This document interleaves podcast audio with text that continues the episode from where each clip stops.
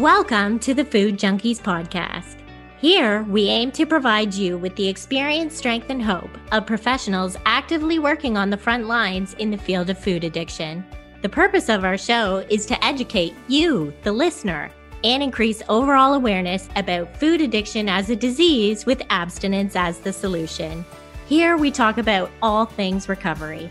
Most importantly, how to thrive rather than just survive.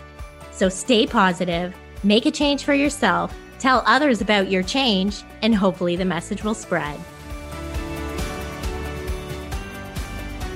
Hey, Food Junkies listeners, Clarissa here. Today, we have an absolutely amazing episode for you. Molly Carmel is back on the show. She was our guest in the first season, and we're so excited to have her back. She is a friend and a colleague of Food Junkies. I want to tell you first that she is having a Fired Up 2024 online retreat this Sunday, January 21st from 11 to 5 Eastern Standard Time. And this is an amazing opportunity to find your inner spark and get into a space of power for the new year. You can learn more at mollycarmel.com slash fired up slash, and we'll have that in the show notes. And for our listeners, she's offered a special code that gets 10% off and it's Molly 10. Again, that will be it's capital Molly and then the number 10. That'll be in the show notes. Because I know you all don't listen to the introduction when we do the guest, but uh, yeah, here she is. So, Molly Carmel is a leading addiction and eating disorder therapist, founder of Beacon by Molly Carmel, which offers individual and group solutions to help people break free from their destructive relationships with food and dieting. She's known for her straight talk, no chaser attitude, and she's author of the innovative book, Breaking Up with Sugar A Plan to Divorce the Diets, Drop the Pounds, and Live Your Best Life. She's also the host of the former podcast, What You're Craving. If you've never listened to it, you should certainly check it out. Some amazing conversations on there. Molly is fiercely devoted to helping people break free of their destructive relationship with food, dieting, and negative body image to create the big, beautiful life they deserve. After battling an eating disorder for over 20 years and finding no solution in the available treatment space, she began to trailblaze her professional path, obsessed with helping people find real and sustainable healing. She's never looked back. Molly has extensive training in substance use, eating disorders, and is intensively uh, in dialectical behavior therapy, recognizing that it's not all about the food and the limitations that a brain only approach has in treating complex issues like addiction and eating disorders. She's also a trained shaman, Reiki healer, and certified Tibetan bowl singing practitioner. She's certified in breath work and a dedicated devotee of daily meditation. And she's also a certified intensati instructor. If you've never taken a course with her, she offers them. Stay tuned, and they are just the best time ever. So I hope you enjoy this episode. We have a real conversation today about humble eating, and you'll learn what it is and who it's for, and maybe decide if it's something that might work for you. So thank you so much for listening and enjoy the show. All right. We are so excited to have Molly Carmel back on the show. Molly Carmel is so excited to be back on the show. I didn't realize till you talk, but I was like one of the first guests, and now I'm back. I know. So we interviewed you in our first season, episode 16. So what have you been doing since then? Is this like a personal life question? like it can be all of living the things. somewhere. My whole life. It's. I just want to say to those in recovery, as I am, as my dear friends here are, like the beauty of being in recovery is so much can change in your life. Like my life is the least static thing, like in the whole world. Like I moved, I left a relationship, I got a dog, I have all new friends. Like, like I don't know. So anyway, my personal life. Is, I mean, my life is fabulous, which I feel really grateful for. And, you know, I think in, so I published my book, Breaking Up a Sugar, was published in 20, good old 2020.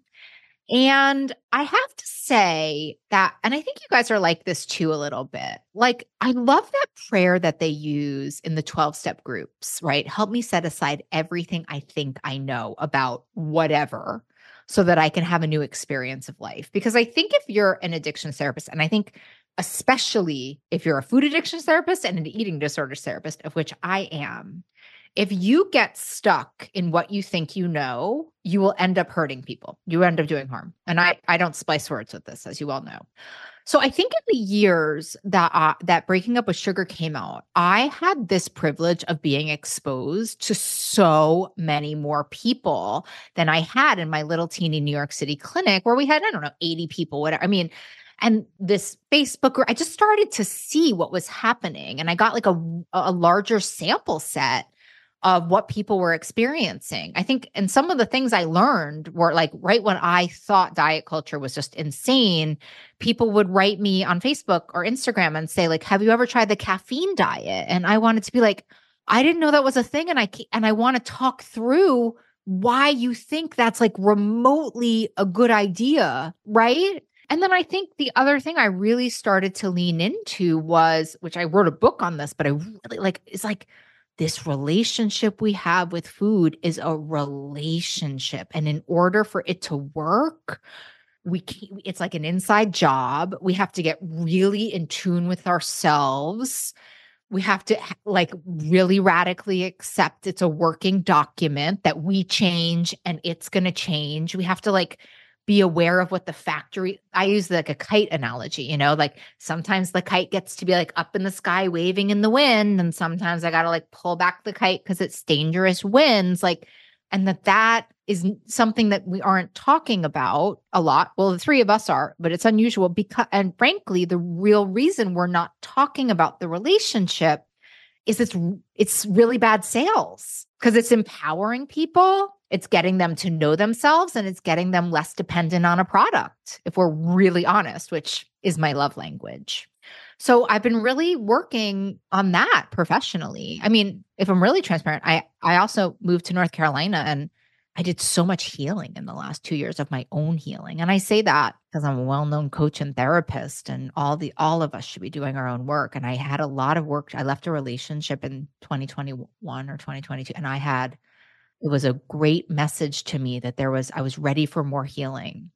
I love that. I just want to say this to anyone listening if something comes up it's such a great opportunity for healing. Like i thought i was healed which is a funny thing to think because none of us are ever healed but i had such an opportunity for healing and so i've done a lot i've done a lot of my own healing work in the last since i was last on your show and, yeah. Um, and I think a lot of us can think too, like, I thought I was in recovery, but then as I continue to lean in, recovery just gets bigger and more beautiful and messy sometimes too. But we're just always in recovery, but it's not always what we believe it was supposed to be. Oh, ain't that? Yeah. That's like that, you know, Joseph Campbell, we have to give up the life that we thought we were supposed to have for the life that we're supposed to have. Or, I mean, that's not what he says, but he says it much more eloquently than that.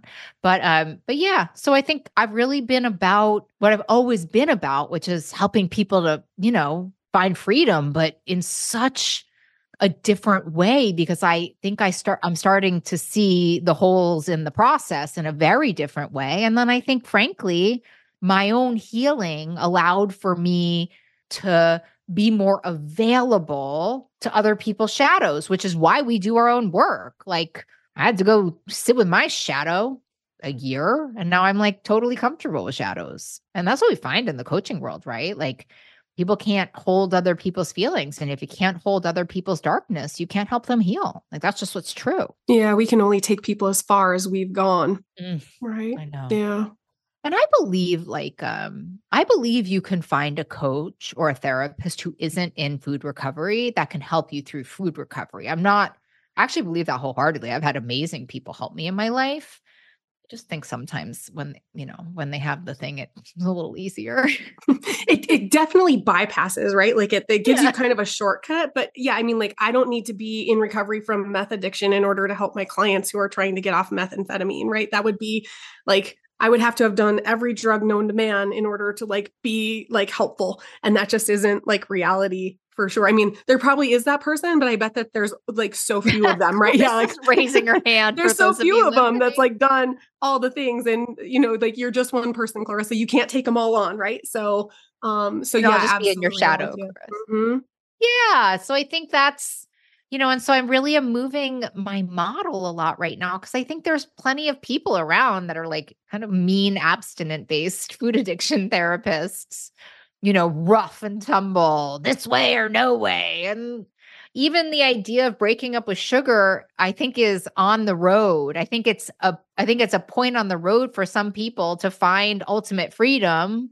And I'm naming ultimate freedom humble eating. That's my name for it. Okay. So, can you tell us what is humble eating? Like, if you were going to talk to somebody about like this way of eating, what it looks like, if it might be um, the right way to approach your relationship with food for you, what would you say to that? Not to be a crazy, I think it's every, I think it's the way every, I, I never, I never say things like this. Like I'm a DBT therapist. This is like a, like I literally think it's everybody because it's about selection. So I love like the Goldilocks idea. So in our world, we usually have we only have two chairs of offering. Well not with this crew but in general. There's two chairs we have offering. We have the two big chair of intuitive eating right? Like do what your intu- intuition says. And i've had the author of intuitive eating on my old podcast and she said very clearly that she believes that the intuition can override anything including ultra processed food which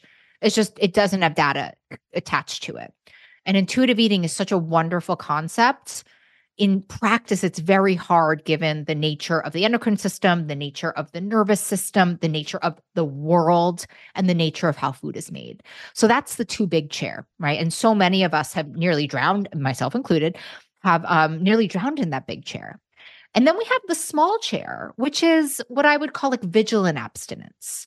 And I wouldn't necessarily say it's too soft. I'd say it's sort of like a high chair, you know, and it's it's it's it's it holds us, right? It holds us really tight. And a lot of times when we're in early recovery, and I would say this for myself too, like I needed a really tight chair in order to get my to find myself again. And I needed to weigh and measure, and I needed to take sugar and flour out, and I needed to meal regularly I needed to, I couldn't eat past six o'clock when I first started my journey Okay, great. And vigilant abstinence is amazing. And lots and lots of people are okay with that being the endpoint. And lots and lots of people find that chair eventually as they're growing spiritually, emotionally, to be too restrictive. And there's not an alternative. And also, not a time to get to know yourself to sort of create the middle path of those chairs, right? So it's not going into that big intuitive eating chair, but it's also not staying in that small restrictive chair. The humble eating chair takes the greatest hits of those chairs and makes your own chair. And it's a working document. Just FYI, I'll always, I'll say it to the day I die. Any food plan should be a working document. But, and so it's about having more freedom. It is bringing in your wisdom. It is taking what you know to be true and acting on it, right? Knowing what works, knowing what doesn't, and acting in accordance. That is what humble eating is. So, if I am someone who has found a lot of, let's use the word safety in a 12 step, very, you know, or maybe a bright line eating or very, you know, structured, rigid food plan, um, how will, how do I move to this space? What if I'm afraid? I don't think you do. I don't think you, here's what I think. I really don't like I was just on the sugar summit and he like and and um the my interview he was like well, what about people in the health at any size movement? And I'm like, if if that's working for you, don't move, right? Like if a really vigilant, rigid food pl- is is making you feel happy and experience joy and have a big, beautiful life, if it ain't broke, don't fix it. What I find, because people who come to me like my message is that there's people on bright line eating feeling shame or or rigid food food addicts anonymous like fill in the blank. There's these really rigid programs which are amazing and help people get so well.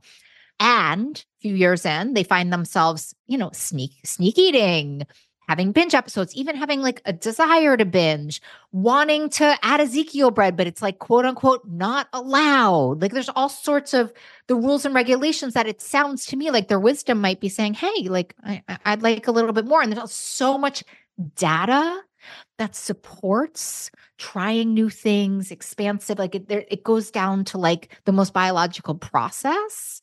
So I think if you're doing those programs and you're just like happy as a little clamalicious, like why would you break it?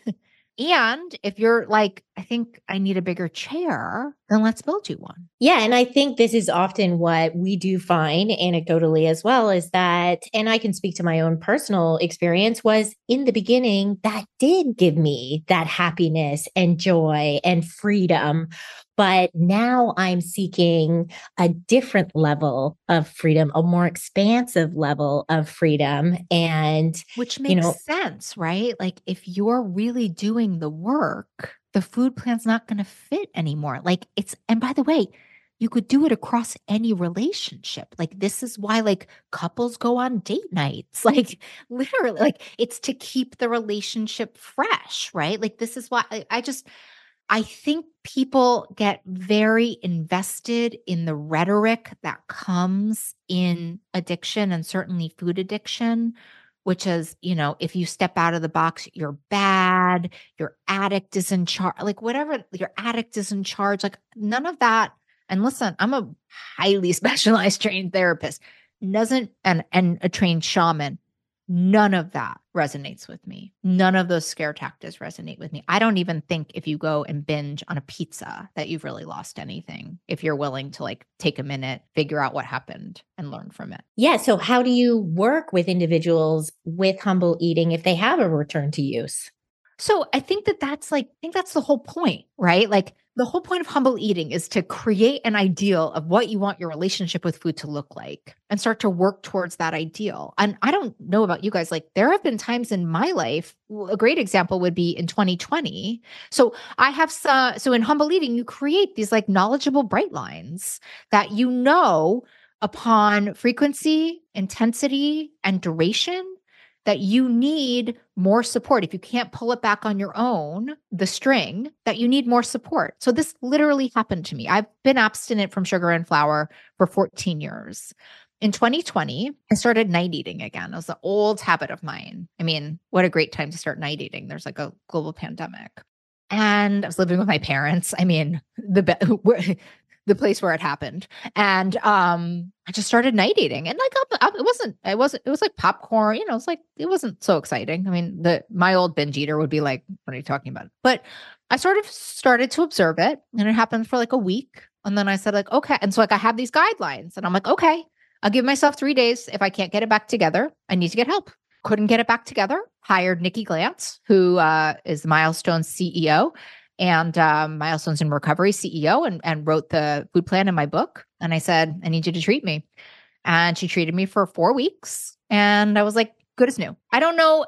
I don't know any other way to do it. I learned so, I find no shame in that. Like, like I learned so much about myself. Like I had such an expansive experience. I became such a more compassionate person.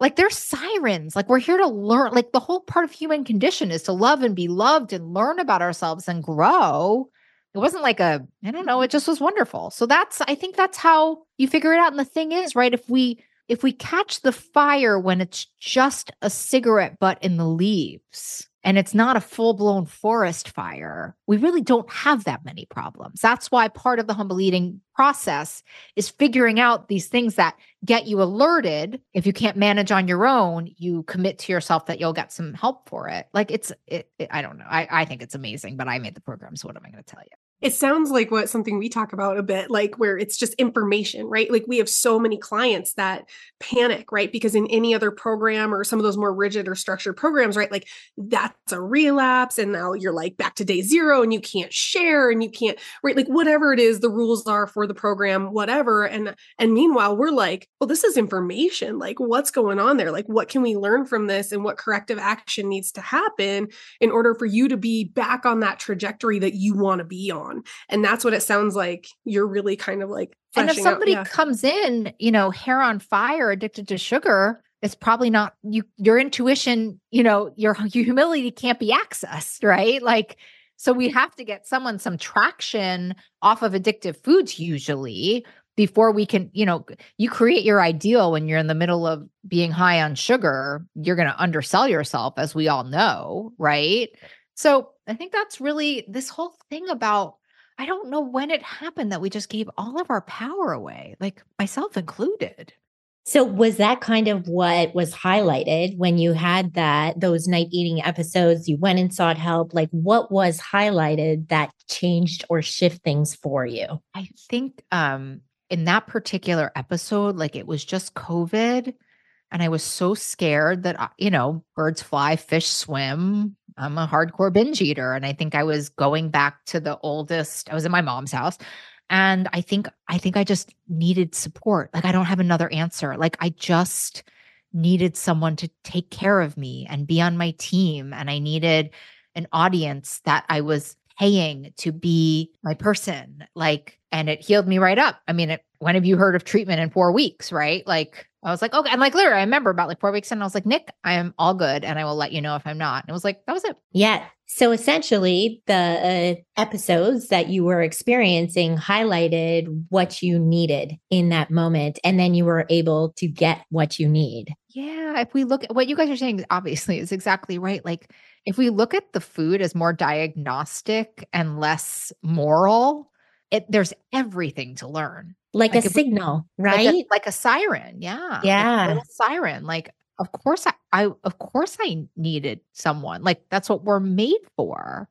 But if I was looking, I mean, if I was looking at it through shame-based lenses, I, I, I will tell you, like, and I don't don't hear that I believe that humble eating is intuitive eating because I don't. I would have been on my back in a hardcore, what I would call, I guess, a relapse and not and for me the problem with that okay is not weight or whatever. The problem with that is usefulness right? Like i would not have been able to show up for my job. I would not have been able and that was a time where we were all showing up big for others. So my oxygen mask got thwarted somehow and i needed to get it back on really tight. And the only way i know how to do that is how i would tell someone else to do that which is go get some help so you feel that this is a, it sounds to me that it is much more self compassionate way of approaching a relationship with food and even body in terms of like how to be in relationship.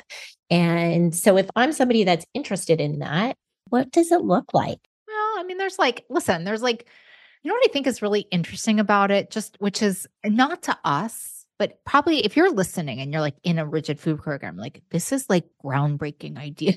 And it's, I think I'm very smart. I'm obsessed with myself, but like this is pretty obvious. It's just that nobody's letting anybody out of their grip of rigid abstinence. Like that's the innate problem is that if and what we were saying i forget it was on this podcast or the podcast before this which was so good i'm so, so sorry y'all missed our conversation before this but I think there somehow has become this collective belief that is so rigid and so not in the spirit of being in a relationship with something you have to do, which is eat, that what I'm talking about here is groundbreaking. That's wild to me. It's wild to me that we're like, wow, tell me more. Tell me about the 12 steps, right? Like that I'm writing my second book about this, that we've gotten so thwarted by intuitive eating culture and diet culture and that this idea of like, oh, like, let me just figure out what works for me. Let me do that.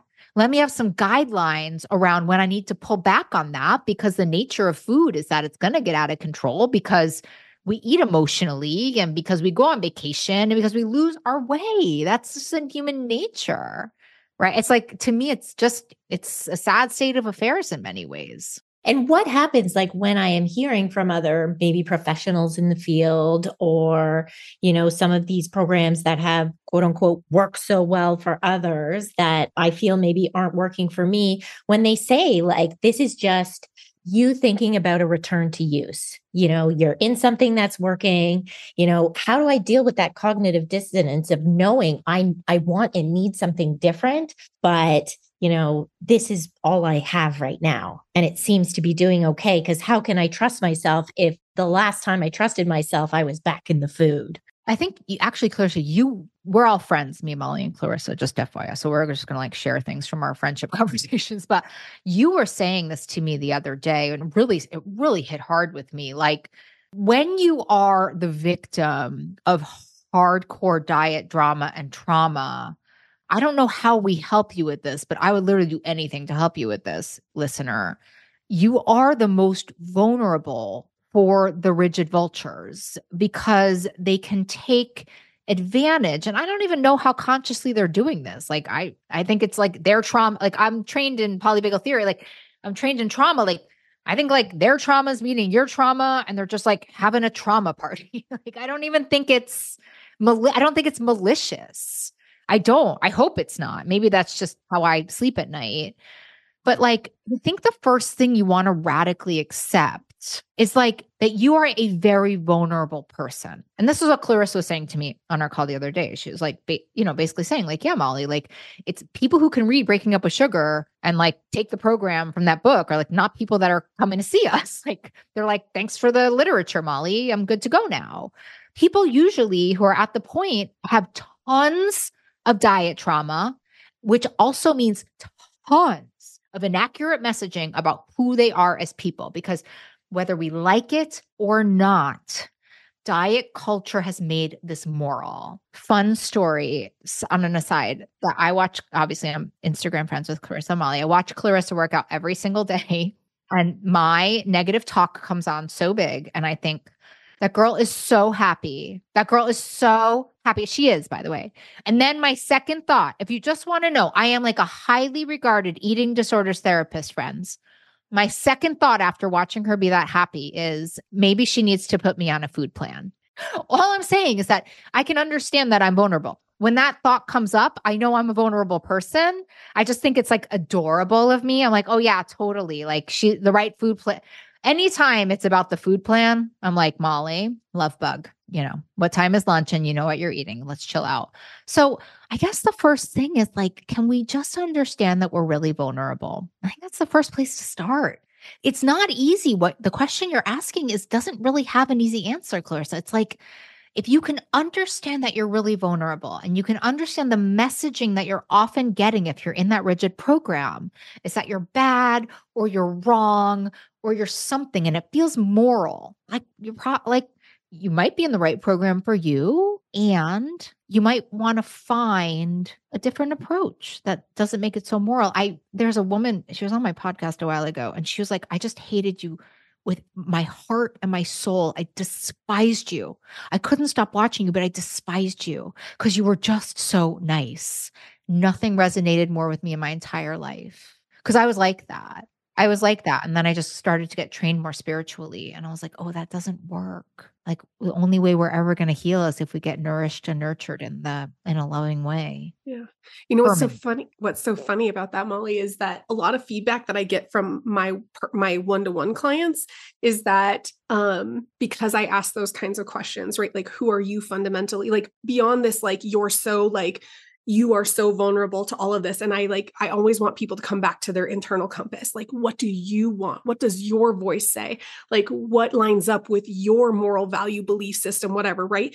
And my clients say nobody else wants to work with me because i ask these very hard questions. They right? Like so many people are vulnerable and they don't they can't acknowledge it or or they're they've acknowledged it but they they think oh this person with this really like structured program this very prescriptive way is what's going to be the answer because I, right, like my best thinking, quote unquote, my best thinking got me here, one. right? I know I hate that one so one. much too. I, I hate, hate, it so it. too. I yeah. hate it. I'm so glad you're when I hear people say that in 12 step rooms, I'm like, it did.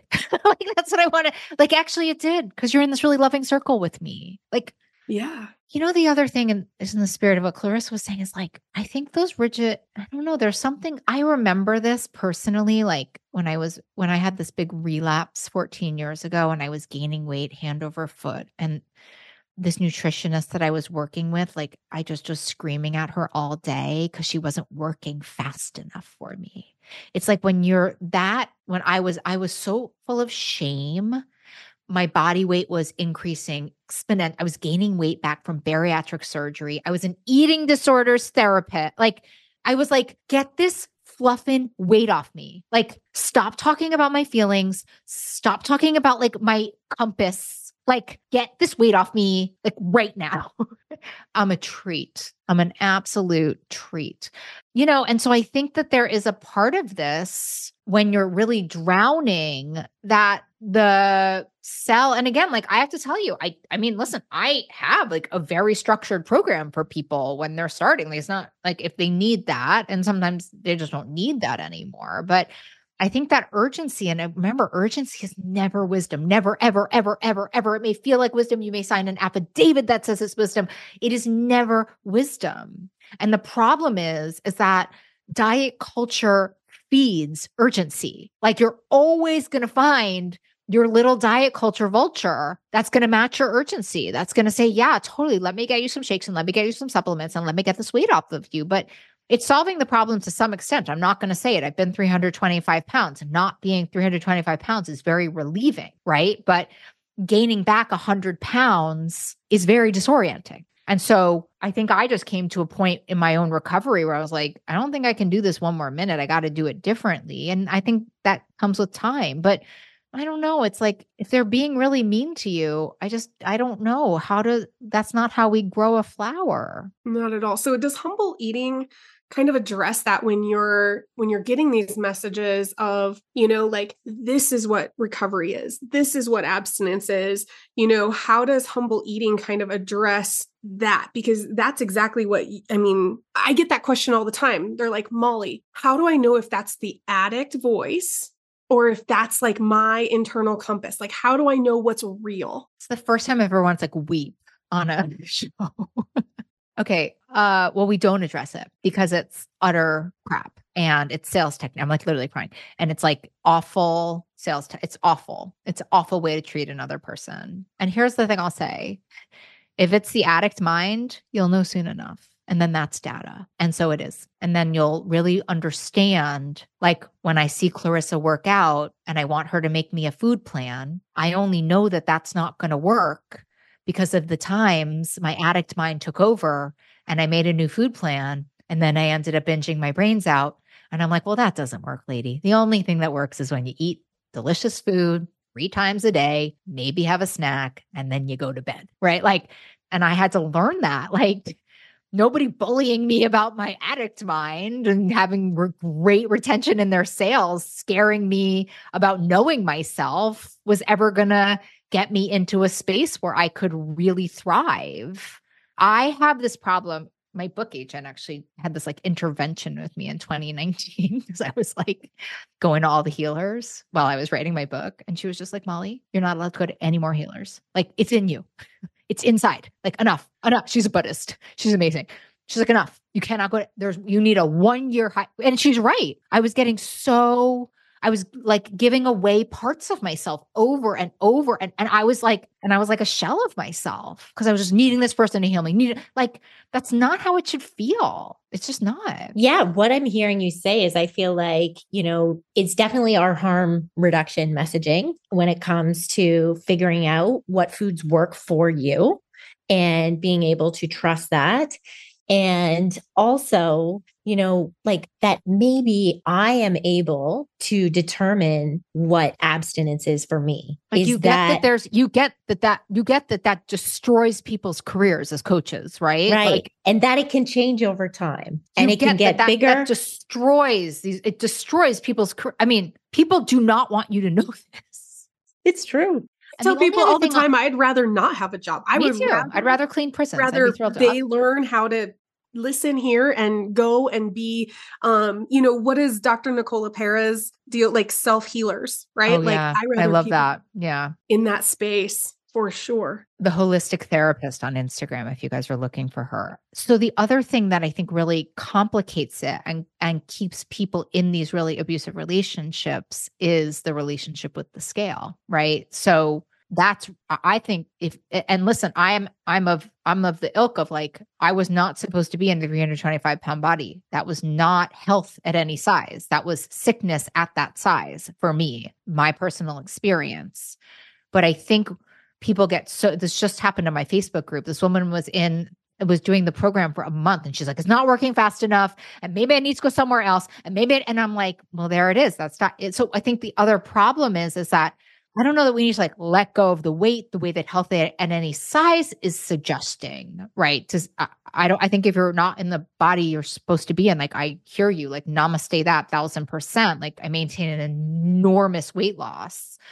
And at the same time, you kind of have to let go of how fast the weight is going to come off because it makes you incredibly susceptible to vultures to the messaging that, yeah, let's do it faster. Yeah, there is something wrong with you. Yeah, you should start to weigh and measure your food a little bit more exactly. Like it gets you caught in a system where the only option you have is to break free. And there's nowhere to go except for that I just, you know, intuitively invented humble eating, but there's nowhere to go after that. And then you feel like lost. And the only place to go is with your tail between your legs back to the rigid program and be like a chronic relapse or whatever that means. I know, I know we're going to like puke on camera. Yeah. and so it's like, again, like, I don't think this humble eating concept is like the most inventive thing. And the saddest thing is it's like super inventive in our, in our industry. Right. So talk to me about maybe some pushback you've had because of this, because I already, I, we hear this from clients. Sometimes your messaging is dangerous that your messaging is dangerous. Yeah, right. But the messaging that, that your, your addict mind is in charge isn't. I think we need a working definition of dangerous. Then, honestly, like, what's right. our definition of but, dangerous? Or is it that you know, with your way of talking to people, you are encouraging them to relapse? Right? Whoever's like, saying that, you guys know this. There's the three of us. I don't. I don't drink. I'm not going to do anyone's inventory today. We don't have. Time. I don't drink. Oh, good. 100% of the time, when somebody has an issue with you not drinking, what's the problem? They have a drinking problem. They're drinking. Yeah. Right. The only time someone takes issue with the fact that I don't drink is when they have a problem with drinking. So the only time, and by the way, I will say the same thing with sugar. I'll say 99% of the time. 99% of the time, when someone takes issue with the fact that I'm not having dessert, they have a problem with sugar. I'm, I'm just being clear. I need to have, be very clear about these things. So maybe I'm talking in too much generalization, but I think it's necessary for this particular conversation. If somebody takes issue with the fact that I believe after some extended time with some abstinence, it's time to get in touch with yourself and get into a like more comfy chair, they have a problem with their own rigidity and maybe a threat to their job if they're doing this profession. That's what I'll say. No, I love that. And I agree wholeheartedly with you. And I think we even come up against some of this in talking about these new semaglutide, GLP mm, 1 meds. Yeah. And yes, yes, let's have this conversation. And, and one more and- thing in the spirit of these people who are saying it though, like he, one of my teachers said this to me many years ago like healers are humans. Like I have I say this, I've been doing this work since I'm I'm I'm doing this work for 25 years. Okay. Like I have made mistakes so egregious, you know, but I'm always doing my work. And I've, you know, I've worked on repair. I mean, I've done harm, you know, but I know it and I've processed it and I've made amend all the things, right? And it's like healers are humans. Like the, the other thing we need to work on is not idealizing people who are treating us because then we have a misbalance of power. And anybody who's working with you, therapist, coach, psychiatrist, they're your GPS device. And if you're like me, I'm like, I don't want to take a right. And my GPS device will be like, all right, let me try to get you there taking a left. And if I can't, I'm just going to continuously tell you to take a left. That's like a pretty good coach, right? Like, okay, sure, let's take the highway then. Sure, let's get you there. I love semaglutides and I love bariatric surgery. I love them. I love GLP. I love the whole thing.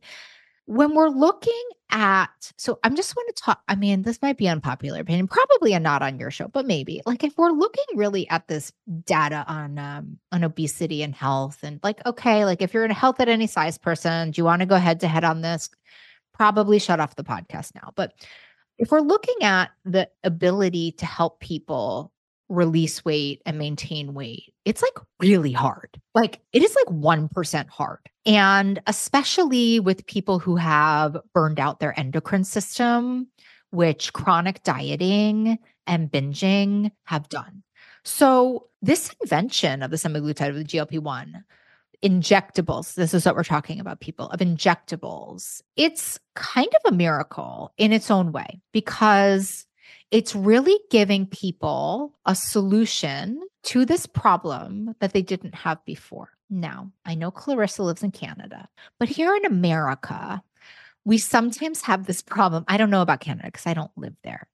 But here in America, we have this problem where we think a tool is a magic wand. and that's where I take issue with it. So I have treated all sorts of people on injectables, and I've treated all sorts of people with bariatric surgery. The truth is, at least from my anecdotal perspective, they're very similar because the the efficacy to make them effective kind of do the same thing. So what I what I'm very scared of with injectables, actually, it's actually less the thyroid stuff and everything that everybody's talking and pancreas stuff. My number one concern about it is actually malnourishment because if you're going to be using this tool, not magic wand, you have to learn how to change how you're eating in order to make this tool maximize your health. So I have I do tons of work on this. I like I, would say like I do tons. Of, I have a whole program for it because I've dealt with people who are who are intuitive eaters, right? And I'll say, listen, if you're going to go on things is very exciting for you, but we have to start to prioritize protein. We have to probably start to count some macros. You're not going to be hungry.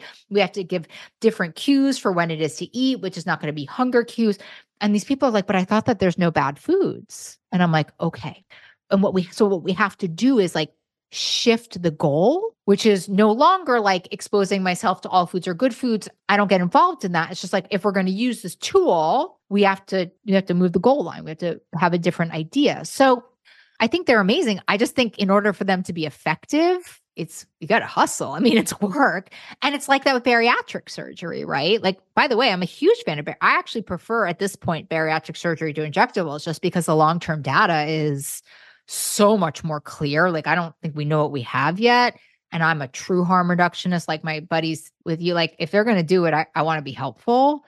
And I, and I have patients, um, who like aren't candidates for bariatric surgery. They're more in that stuck 60 pounds, 60, 70 pound range. You have to be over 100 pounds overweight usually to get bariatric surgery. And I'm telling you, I have this one, uh, I'll just tell you the quickest story about her.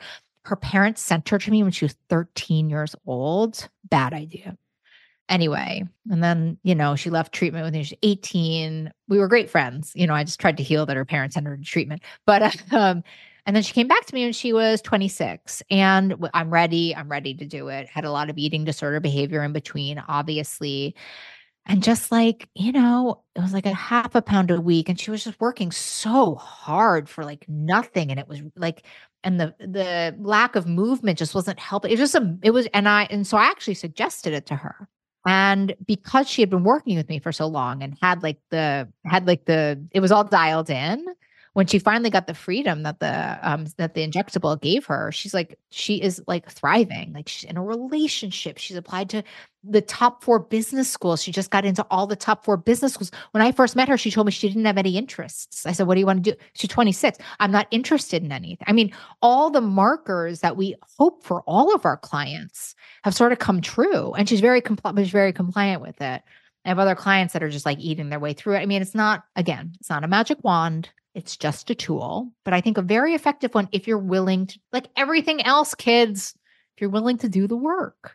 Yeah. And seeing that recovery is really about quality of life rather than, you know, doing things a certain way. That it's, and that's right harm reduction, right? Is what we're talking about is if what you're doing isn't working, like how can we make it just a little bit better so you have your life back and, and you're happy and you're flourishing and you're enjoying it. You're not just in recovery. And I have a friend who's on them and she's a recovering bulimic compulsive overeater and she's in like four meetings a week now instead of like one every other. I mean, she's in because of it is a I mean, it is a drug and it does like mess with your mind. I mean, it's a whole new it's there's nothing magic about these injectables to have them be successful. It's a total shift of everything, and especially with an eating disorder. So I'm not, you know, everyone's and like they're coming out and saying that it's also really showing benefit for substance use disorder as Oh, well. It's per- oh, yeah, reducing yeah, yeah. cravings like in alcohol use disorder oh, and oh, like gambling. absolutely. Yeah, totally. Oh, I think that's what I mean. And that's sort of why I think it's so important because it does shut down that no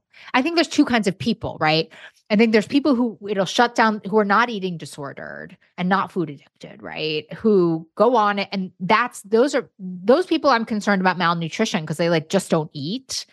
And it's so important when people go on it. I'm like, you have to start counting protein macros and start lifting heavy weights because of osteoporosis, everything like that.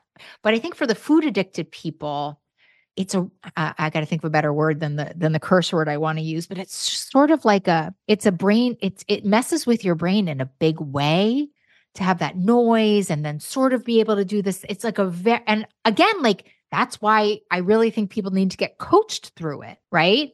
And if you're not taking care of the nutrition of it, which I think when you're in this like obsession to get thin, you never think about nutrition. and with those things, these things, you have to really be thinking about nutrition. Long story long.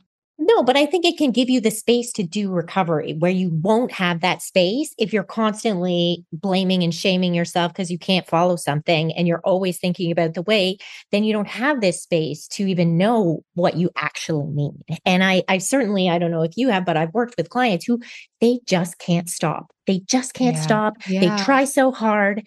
And I would say that all day, every day, they are struggling. When you are all day, every day struggling, your mental health is deteriorating all the time.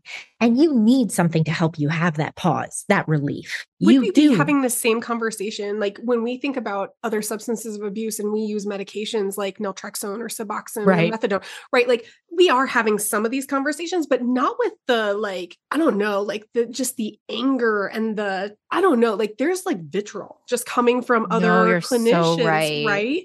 Even with really- methadone, right? Which is the most like hated of all like support systems. Like if you think of opiates, like opiates would be killing us 8x instead of 3x if not for methadone, right? Exactly, exactly. So there are those conversations that help happen with other, you know, um, when we're talking about medication assisted treatment with other substances. But I feel like with the GLP ones, there's just been this like like war from clinicians that are just like this isn't how you do it like this is like a you know crutch you know whatever it might be like there's a lot of again like moral conversation around it that is just awful and i'm with you molly i'm like a tool is a tool and if it works for somebody it works for somebody but they need support through it and if these things are helping to cut out the noise to build the space like you were talking about clarissa to even just be able to say like you know is this a good decision for me? You know thinking about humble eating right? Like is this is this the most loving decision I can make for myself, the bran muffin or the yogurt, you know, whatever,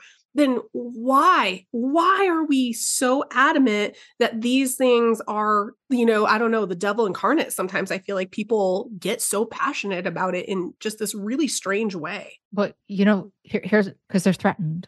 When people start to behave like just start, everybody should think like this. Big feelings are a function of the fight response, right? The fight response, the nervous system's fight response. So when everybody's having big feelings about a drug that doctors, like non eating disorder, non food addiction people are like, yeah, let's just say, I remember when I went to my bariatric surgeon like a hundred years ago, and I'd never met someone like talking to me without using like binge eating or blah blah. He was just like, "Yeah, like you weigh this much. Your mother has a different endocrine system. She won't weigh this much. I think we should do the surgery because it does this to your body." I mean, it was like there was not a judgment to be seen. It was completely scientific.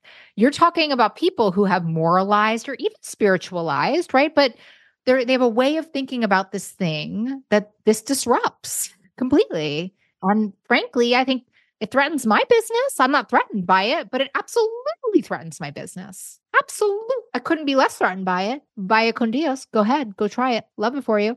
But like, start. I, I would just wish everybody there's this great DBT skill, and it's called the think skill. It's only in the adolescent manual. Such a shame. And it's just think about it from the other person's perspective. Why would this person be having such a big reaction? Other than, and so the, the one of the things in the think skills, you have to think of a benign reason. So if we set aside, let's just set aside the idea that they're right. Okay, like this person's dead right because they're my guru and th- I believe everything that they say point blank. If we just say, like, oh, let me think of some other reasons, like that would bring you back to your wise mind, right? That would bring you back to rest and digest, to vasal vagal. Okay, let me think of some other reasons this person might not want, might not agree with, other than them being 100% right, which is so rare that someone's 100% right. What What are some other ideas that might come to my mind of this person's opinion? Because that's all they are. Nobody's right, nobody's wrong. It's all an illusion, right, Clarissa? It's all an illusion. None of it's real. None of it's real. but like, I don't know. I can think of a lot of reasons in my wise mind why, like, let's just say I was not getting my own help. Why I'd be like, oh, you shouldn't do that. It's really dangerous. You're going to become dependent on it. You are going to become dependent on it. I just went to the, I just went to a whole three day training on it. You will be on it for the rest of your life. But uh, just to your point, Molly, like when if you go on statins, no one's like, oh, you're going to be on those for the rest of your life. You sure you want to do that? Like go on blood pressure medication, your blood pressure goes down. No one's like, mm, sure you want to be on that blood. Like it's the most normative thing. Right. And what if I am going to be on it for the rest of my life, but my life is going to be better because of it? Like infinitely, like infinitely better. This girl, why can't we you. say that? I know, infinite. This girl, like, you know, she said to me this year was great. She texted me after our session in the end of November, and she was like, I can't believe this is the first time in my entire life that I haven't talked about what I'm eating for Thanksgiving as a whole therapy session. And I was like, yeah, that's amazing, right? Because it just doesn't matter to her anymore. So we have tons of other things to talk about, like finding love and who she wants to be and how she's going to give back. And we're not like, well, did you weigh and measure it?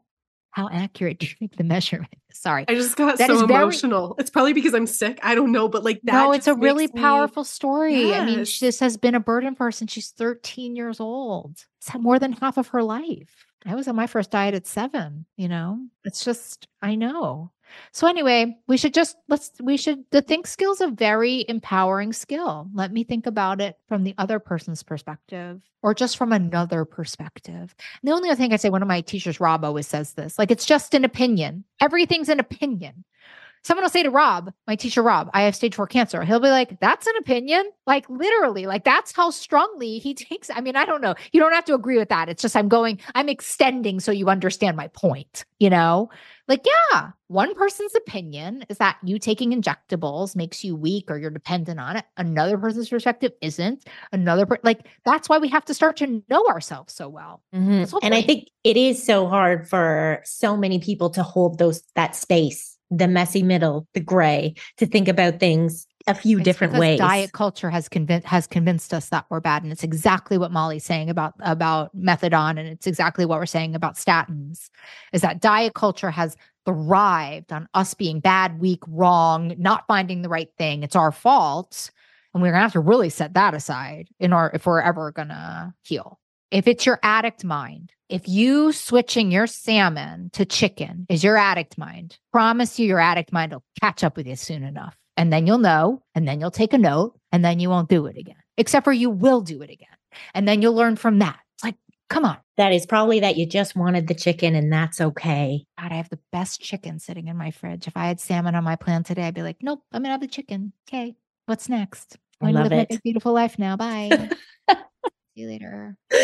I love it so much. So I I don't guys I so know we're running close to know. time, but I want to know like what are you excited about that you're working on? Do you have any new programs coming out? Like where can our listeners access you, get more Molly? Hmm, thank you. Well, I'm always working on something and I'm going to start writing my second book, which I think is really big. I've had a lot of my own, sp- I was not going to write one. I was not going to, eh, I, I was making these very anorexic goals for myself about the quality of when I was ready to write a second book.